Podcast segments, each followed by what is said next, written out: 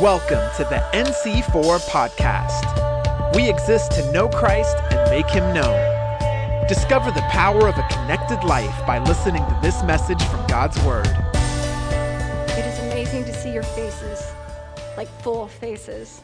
This is it's the first time I've actually worn lipstick in months, so this is great. So I'm just going to say a brief prayer because I want to invite the full presence of the Holy Spirit to come in this place. That any hindrance, any chaos, any thoughts that are not of Him would be taken into authority. So, Lord, we welcome your presence here.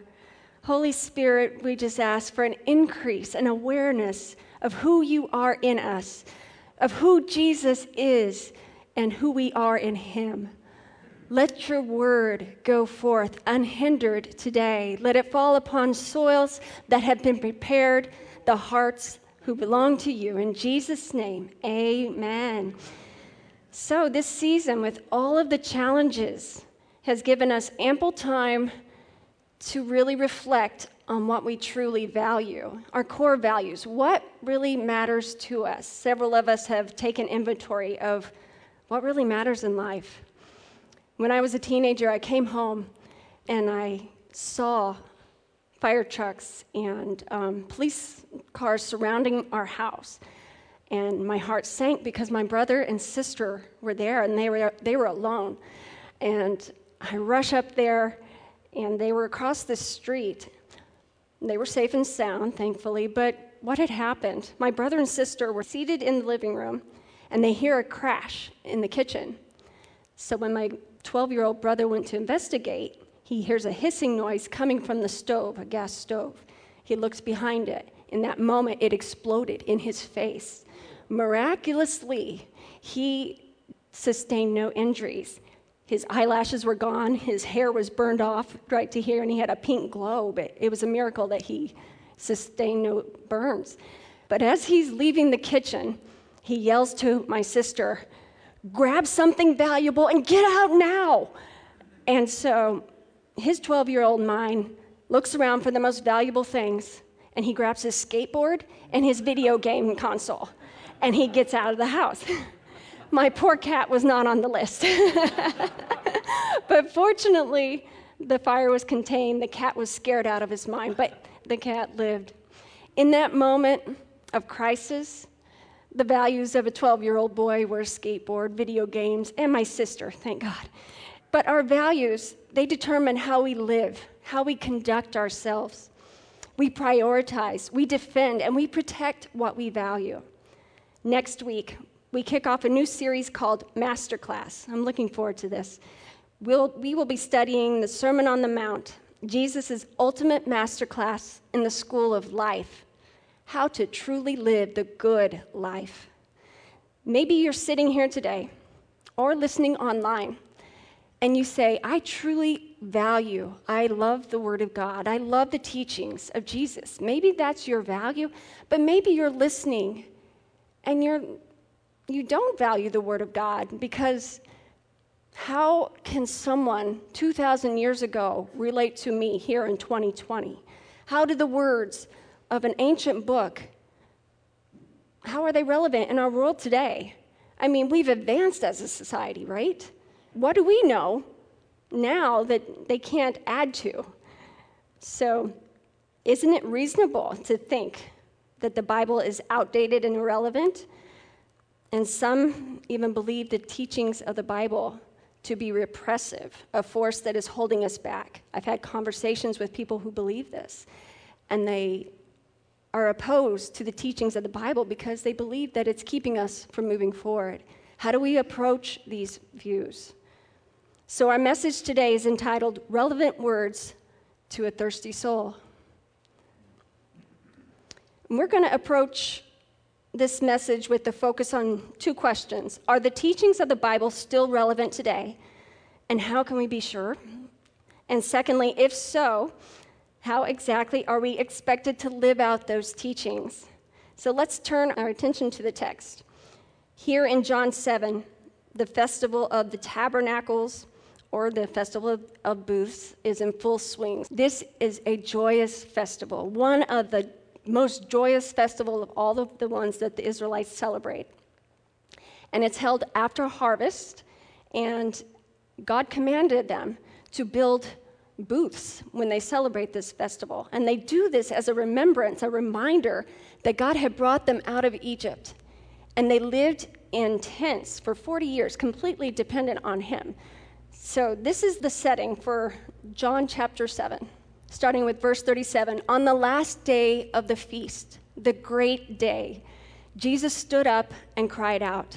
And he did this emphatically, loudly. He didn't just talk to a select few. He wanted everyone to hear what he had to say.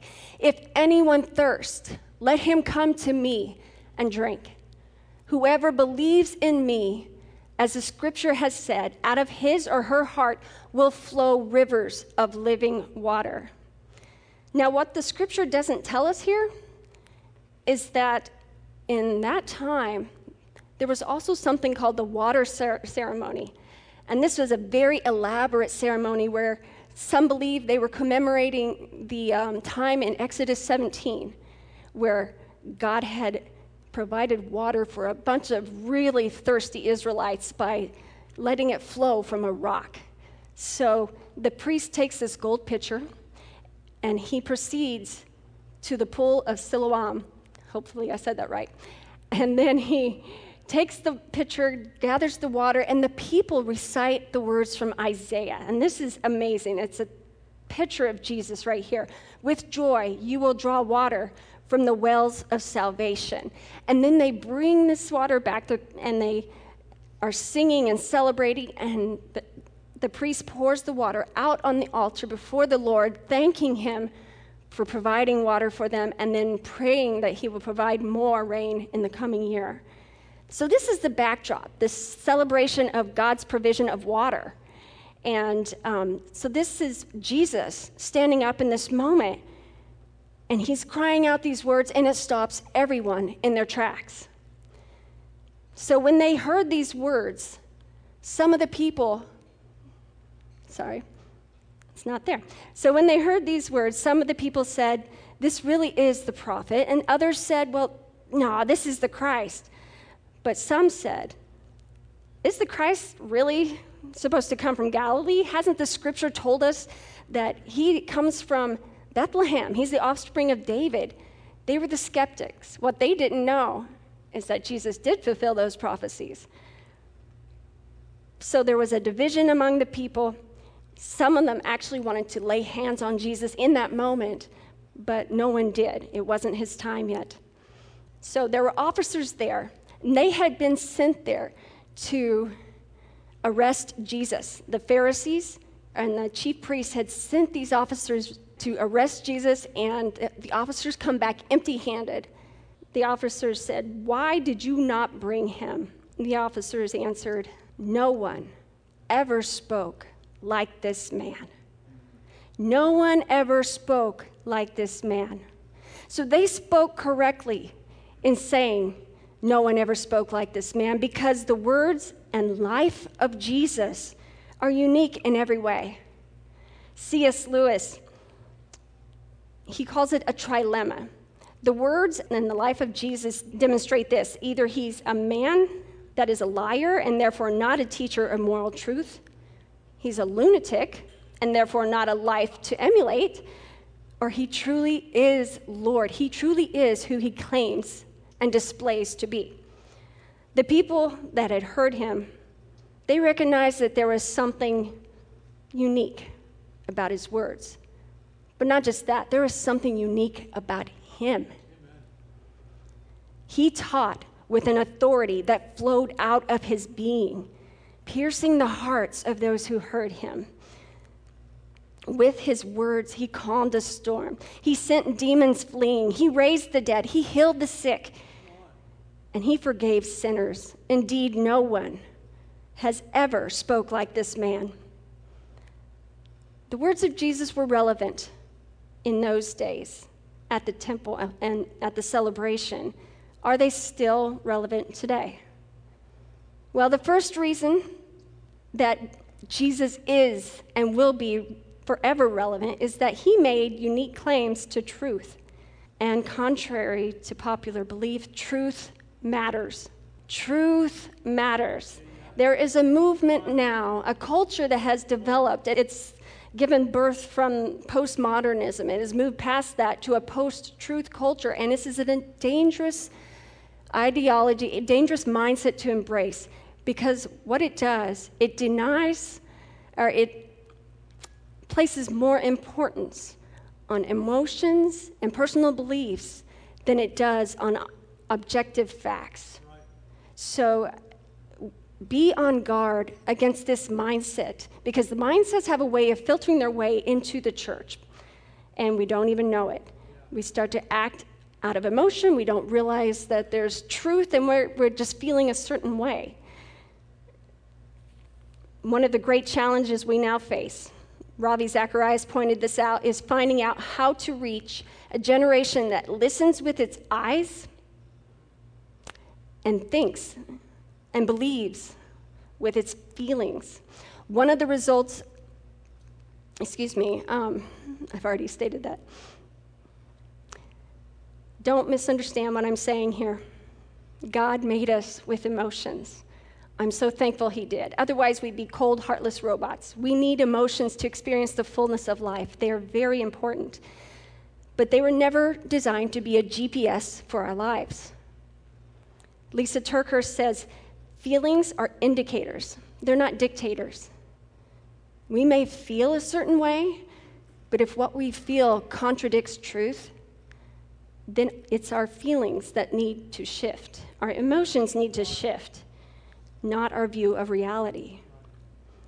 When a pilot is in a plane and he's flying his plane into clouds, he can experience something called spatial disorientation. Once he loses sight of the horizon and the ground, those are his points of referencing for knowing if he's level. Once he loses sight of those points, he begins to experience something that he feels like he's flying straight, but he's actually nose down. Or he feels like he's tumbling end over end, but he's actually straight. This is very dangerous. So the pilots are trained to trust their panels, to read the, the instrument panel, because if they don't, they could die. Our truth is like that instrument panel. It helps us navigate life when our emotions, when we can't trust our emotions, we can trust the truth to guide us. So, if truth matters, then we owe it to ourselves to search out which worldview or which belief system is influencing the way we think, and we need to find out if it is indeed true. Caesar, he looked at Jesus and he said, What is truth? It's a great question, and it's one that our world is deeply wrestling with. So, Ravi Zacharias, he offered three tests for the truth of a worldview. Is it logically consistent? Is it empirically adequate? In other words, does it sufficiently deal with the evidence that we have? And is it ex- existentially relevant? In other words, does it make a difference in real life? And the third one, that third test is what concerns us today. The Christian worldview, it's ultimately based upon Jesus as attested in the life of believers and also in the Bible. The Bible claims to be the written word of God, and it attests that Jesus is the living word of God. He is the third the second person in the Trinity, the Son of God. So, scripture tells us that the entirety of God's word is truth. His word is a lamp to guide our feet, a light for our path. All of his stru- instructions are trustworthy, they are, they are established forever and ever. Heaven and earth will pass away, but his word, it will never pass away. So, what we can firmly understand is that eternal truth is eternally relevant. The truth claims of Jesus that we find in Scripture, they're so vast and they're so important that they cannot not be relevant. You see, the basic questions of human life, they've never changed from day one of humanity, and it'll go on. These questions are what or where does it all come from? What is the purpose and meaning of life? How can I be a good person? And what happens when I die? These are the fundamental questions that shape the world and our lives, and which are never not relevant. Throughout history, these most basic questions remain the same no matter how advanced we become as a society. If you've been to Harvard, one of the arches, archways, has engraved on it these words You shall know the truth, and the truth shall make you free. How many students and faculty pass under those words every day in pursuit of knowledge, but never knowing the truth that sets them free? The only truth that sets them free. Those engraved words, they're the words of Jesus taken from John 8 31 and 32. And when you take it in context, it says, If you continue in my word, you really are my disciples. You will know the truth, and the truth will set you free. To be set free by the truth, you need to know it. And to know it, you need to abide in the words of Jesus, because by abiding in his words, we truly come to know him. There will always be those who don't believe, who question it. Yeah. You know what? Tim Keller says to these people Describe to me the God that you don't believe in, the God that you reject, because maybe I don't believe that God either. Because the one I believe in, the God I believe, he knows you by name. He's the one who formed you in your mother's womb. He's the one who knows everything about you, and he loves you. And he's the one who says, Come because I know you are thirsty. I know you are weary. Come to me and drink. When we were in South America one time, Barry was doing a triathlon back in his glory days of triathlon. and uh, it was a very difficult race. The terrain was mountainous and it was quite hard. And usually they give you cool water or Gatorade at the end of these races. Well, this particular country gave warm Coca Cola. And his body was craving water, and there was no water around. And just as our bodies crave and thirst after water, our souls were created to crave and thirst after the living God. And only Jesus is able to satisfy the longing of our soul. Only Jesus. He himself claims this. And no one else even attempts to make that claim. You see, all the other founders of the world religions, they have claims saying, here is the way to God, here is some new truth about God, or here is how to live the life of God, but only Jesus said, I am the way, I am the truth, and I am the life. And no one comes to the Father except through me.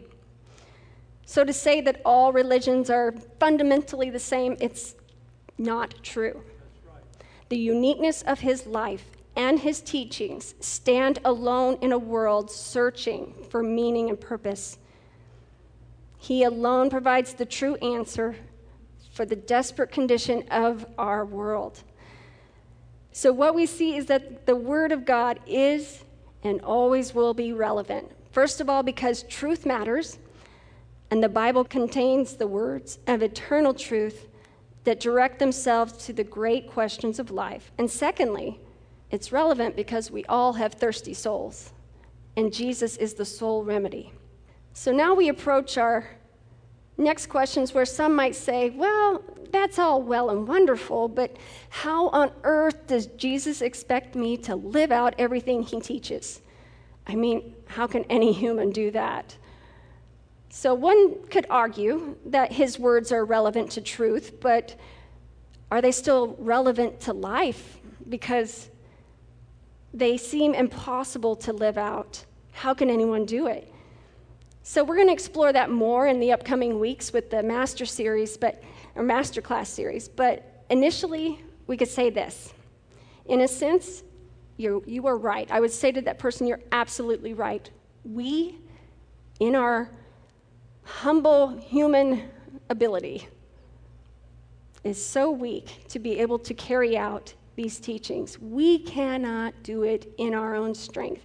And those who try to do it in their own strength and don't recognize it, they develop a religious pride, an arrogance that comes out of accomplishing something when they don't realize that it's not them who's supposed to be doing it. God has another, Jesus has taught us there's another way. In verse 37, Jesus stood up and he cried out, If anyone thirsts, let him come to me and drink. The Greek verbs here could actually be interpreted as let him come and keep coming, let him drink and keep drinking. This is neat because these reveal the desire of his heart to have a relationship with us. It's not a one time sip and gone and you go live your life the way you want for not acknowledge him again. It's a continual coming back, getting refreshed. He is the source.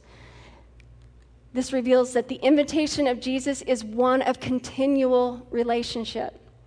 Every day, coming back to Him, getting in His presence, receiving all we need. And while we're there, we're listening to His heart. We're, we're developing that relationship and we're recognizing that He is the wellspring of our life. He is the center and the source of everything that we need.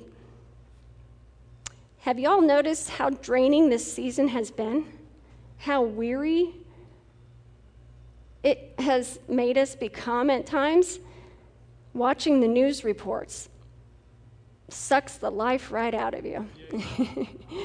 and more than ever, we need to respond to Jesus' invitation to come and keep coming, drink and keep drinking.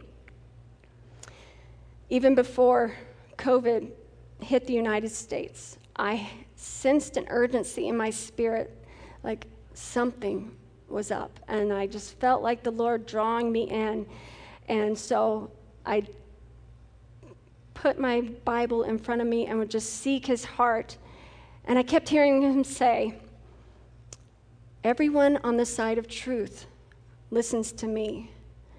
So I had to shut out all voices in that moment and just listen to him to see what he want, what his desires were what the desires of the Father's heart for our world really was.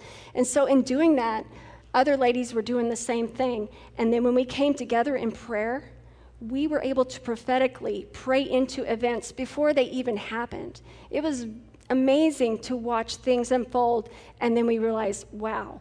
Well, we know what God's heart is in this because we prayed the opposite of what was going on. So, God is working in this situation. Jesus is building his church. No threat, seen or unseen, is going to stop Jesus from accomplishing his purposes in this generation and the generations to come. So, moving on, there's just something amazing in the next verse, um, verse 38. Whoever believes in me, as the scripture has said, out of his heart will flow rivers of living water. Living waters flow where Jesus is enthroned. Excuse me. The moment we ask Jesus to be king of our hearts, to come and be Lord of our lives, surrendering everything to Him, those living waters start to flow. John tells us that it's the Holy Spirit whom Jesus is speaking of here. The description here is a beautiful image of the Holy Spirit flowing through us, bringing life, nurturing growth, and bringing transformational change to everything he touches. So now, because Jesus is the center and the wellspring of your life, this is cool.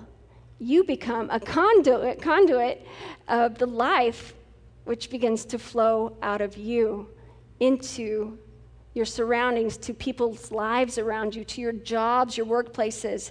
The Holy Spirit work, does His work in you, and He flows through you to touch other people.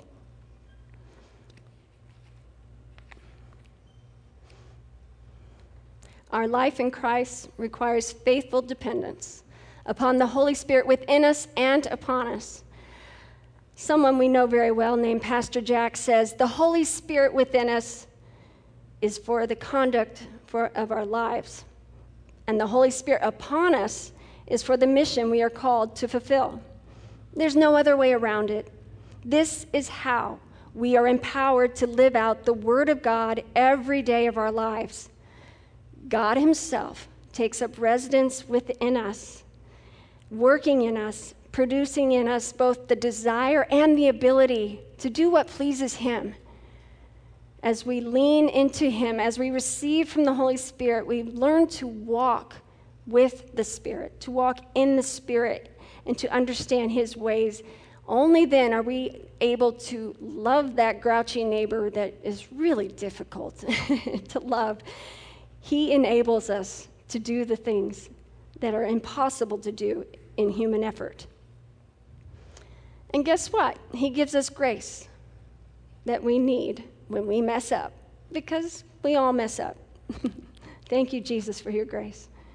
So I believe we've entered a time that more than ever, we need the power of the Holy Spirit working in us, transforming us, removing those obstacles in our lives that are keeping us from growing and becoming the people of God that we were made to be.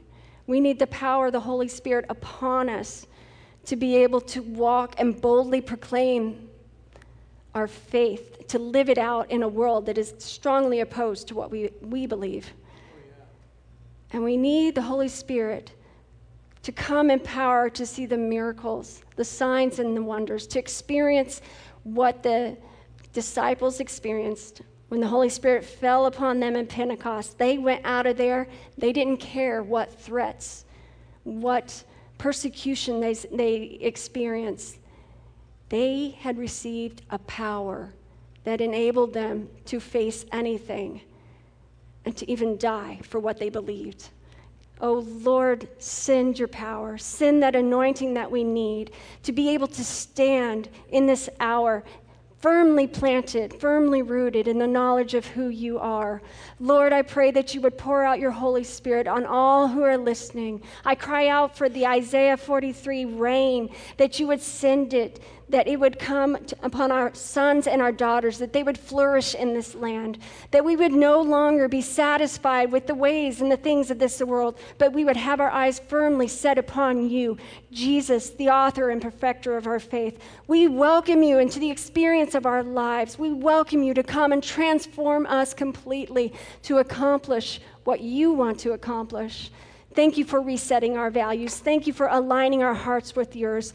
Come in your strength and your power because we can't do it on our own. We surrender our lives to you, we surrender our hearts to you. Please come. For those of you who are listening, if you're here or if you're online and you've never made Jesus your Lord and Savior, this invitation to come and drink is open to you.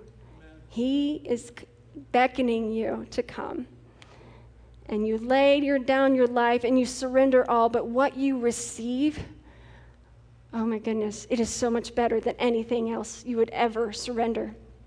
So we're going to pray a prayer. And if you want to ask Jesus in your heart, then this is the prayer. Pray this with me. Lord Jesus Christ, I've heard your invitation to come.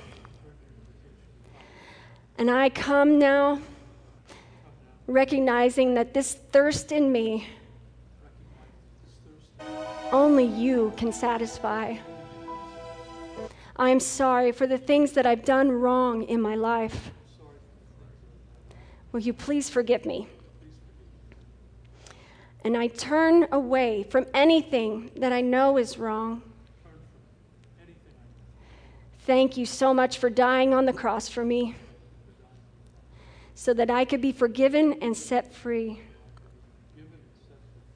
And thank you for, that you have given me forgiveness and that I have now received the gift of your Holy Spirit. Come into my life by the power of your Holy Spirit to be with me forever. Amen. Thank you for listening to the NC4 podcast. For more info, visit our website at nc4.org. We believe in the power of a connected life. If you prayed to give your life to Jesus today, we'd love to help you walk it out together. Just text the word Jesus to 610 816 6062.